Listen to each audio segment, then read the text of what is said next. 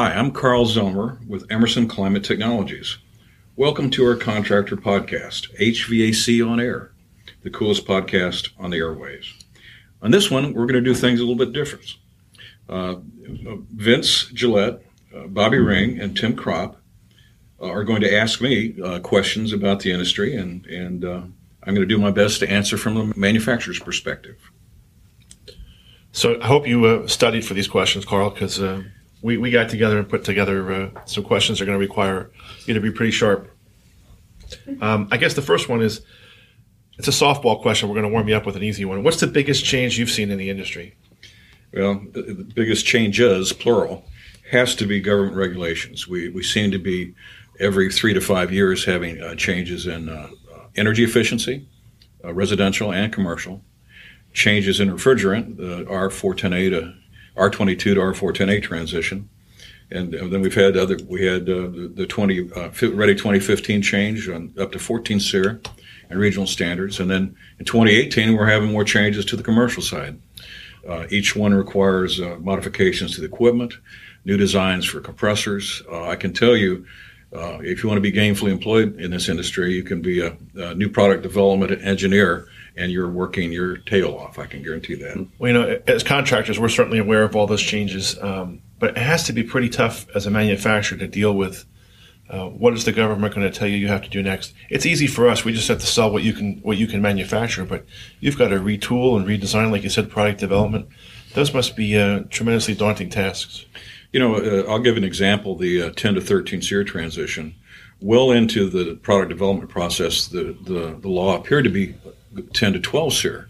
And we had developed product, and our, our OEM customers had developed product for 12 SEER. And with less than 18 months' notice, we ended up having to uh, re- revise our, our efforts to 13 SEER. And uh, I'll tell you, we spent tens of millions of dollars in, in developing new products and a lot of, a lot of time. Luckily we were able to, to get it done in time and the industry made a reasonably decent transition but the predictability of those government regu- regulations is tough to deal with. Yeah and you know a new administration takes uh, takes office and the direction regulatory direction can go a completely different direction. One of the big changes or big big issues we have to hurdle with and you don't, you don't see it too much is that there's an entire negotiation where uh, DOE will put a number out there that uh, the manufacturer say, well, that's not feasible we can actually maybe we can attain those efficiency levels, but the consumer won't be able to afford the equipment. And at that point in time, they do things that are that are different.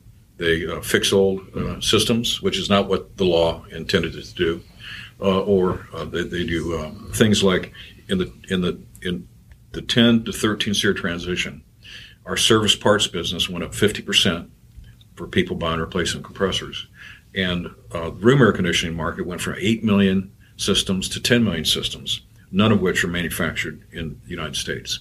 Those kinds of things are the unintended consequences of, of regular, regulatory changes and the impact on the consumer. Oh. Hey, Carl, I got a question here for you. I'm ta- tagging on to uh, a little bit of what we were talking about on some of your product development. Talk to me about um, your products and your engineering process, and then how do you handle the testing of those products? Whenever there's this thing, and I'm going to go back to regulatory changes as an example, you need to be well ahead of the, uh, of the uh, as much as you can be of the of the change, and understand what that impact is going to be for you on your products and on your customers. And we try to do uh, advanced product development, working with our customers to, to you know go say, here's what we think is going to happen. What are you? And get feedback from their marketing and engineering organizations, essentially helping us to write the spec and then and we develop to that spec and, and uh, get product for testing in their hands well prior to production so we can have a smooth transition. We have a very rigorous uh, uh, quality and reliability testing process, having made uh, 125 million scroll compressors or so. We're pretty good at it. And the, the testing, we know that if a new design passed this series of tests that we require all of our new product developments to do, we know we're going to uh, release to the field a reliable and durable durable compressor that's going to last a long time. Yeah, and that shows out in the field as, as well. Uh, Vince? So, Carl, to tag on to that, how have the regulatory issues affected Emerson, and what are you doing to comply with these? Well, we, we certainly have to comply with them, uh, particularly as it relates to refrigerants. Um, the the uh, as I mentioned earlier, the um, the product development engineers certainly work worked long hours making this making this product, uh, new products available, and so we're we were constantly in an R and D process. You know, getting getting done with one uh, regulation and then moving to the next. Uh, right now, we we have pretty much gone through Ready 2015 and the 14 SEER transition. We're moving a lot of engineering resources to the commercial side, and I'd help our OEM customers hit their 15% or 30% bumps in efficiency. Requires changes to the compressors. It also requires changes to the system and the number of compressors used. Modulation, be it variable speed or two stage or, or tandems or uneven tandems, are very important to hit these new IEER requirements uh, for commercial. And that's where we're putting a lot of focus on that side of the business.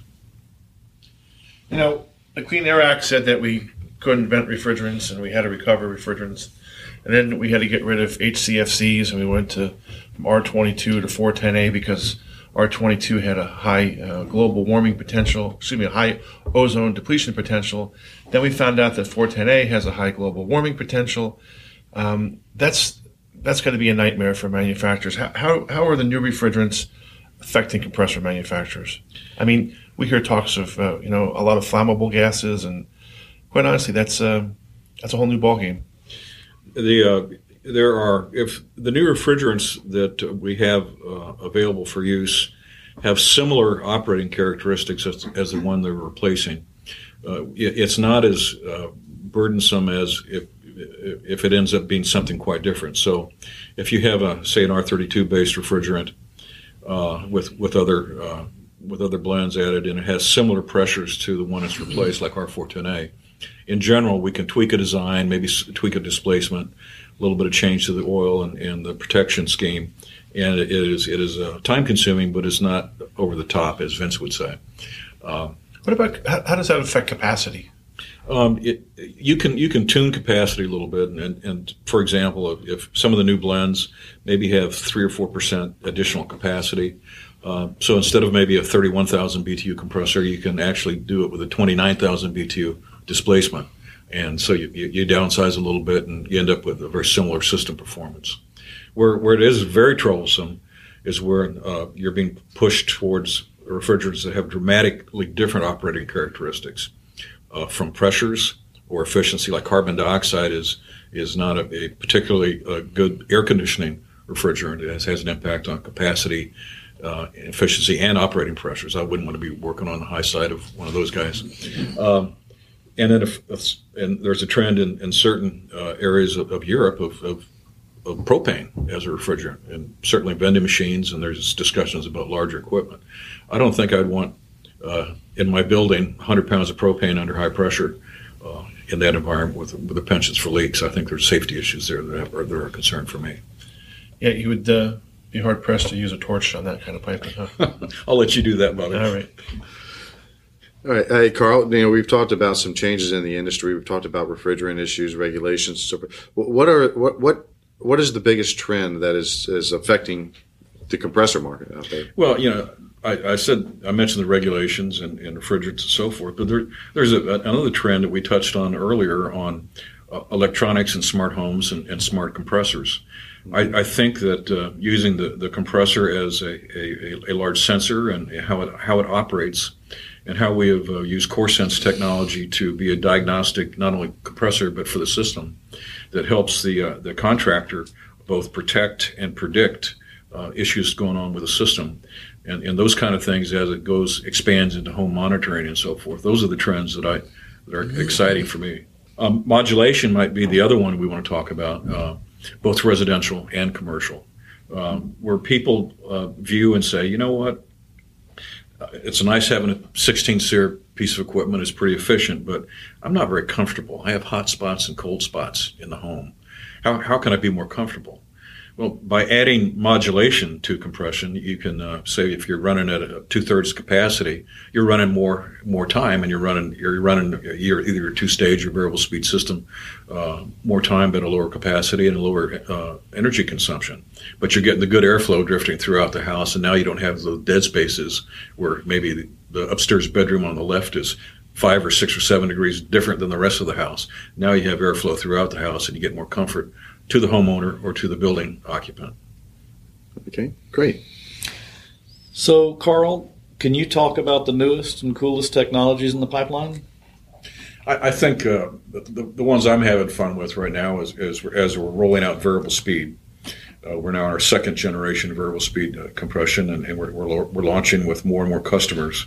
And it's it's a whole different ball game when you're just trying to deal with uh, here, here's a compressor, here's the displacement, here's the capacity, here's how it's going to work in your system. Now you're get, getting involved with controls and diagnostics, how the controls interface with the drive, what RPM ranges the compressor is running. Uh, you know, it's it, it, was fun when we first a couple years ago we were dealing with some customers, and one of them said, "You know, I get too much capacity, and uh, when I'm running your compressor at 7,000 RPM." I said, "Well, maybe you should run it at 6,000 RPM." And so just just learning uh, through the, uh, the industry as we we become accustomed to now, and I think virtually every manufacturer is working on some form of variable speed. So it's fun stuff.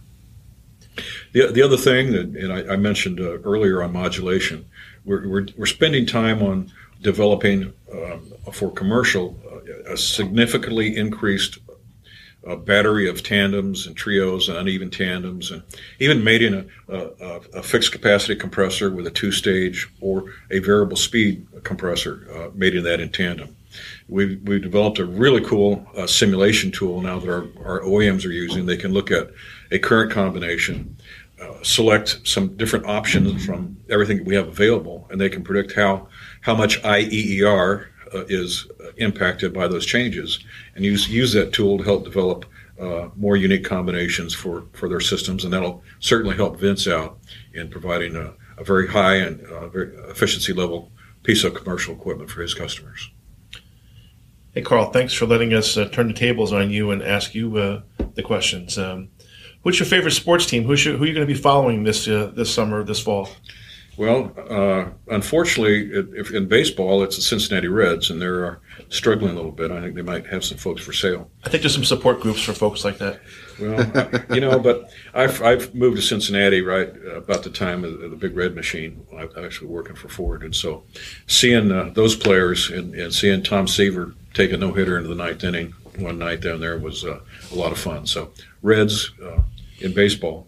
In in football, I, I get my choice of uh, three I can root for. I like I like the Colts, I like the Bengals, and with Peyton Manning out in Denver, I, am now a, a, a, Denver fan too because he's a pretty cool. He's and uh, basketball, not much in the pros, but uh, having uh, been at Indiana University when they had their uh, that was when I graduated. They had their last 32 and 0 team uh, I'm an IU fan.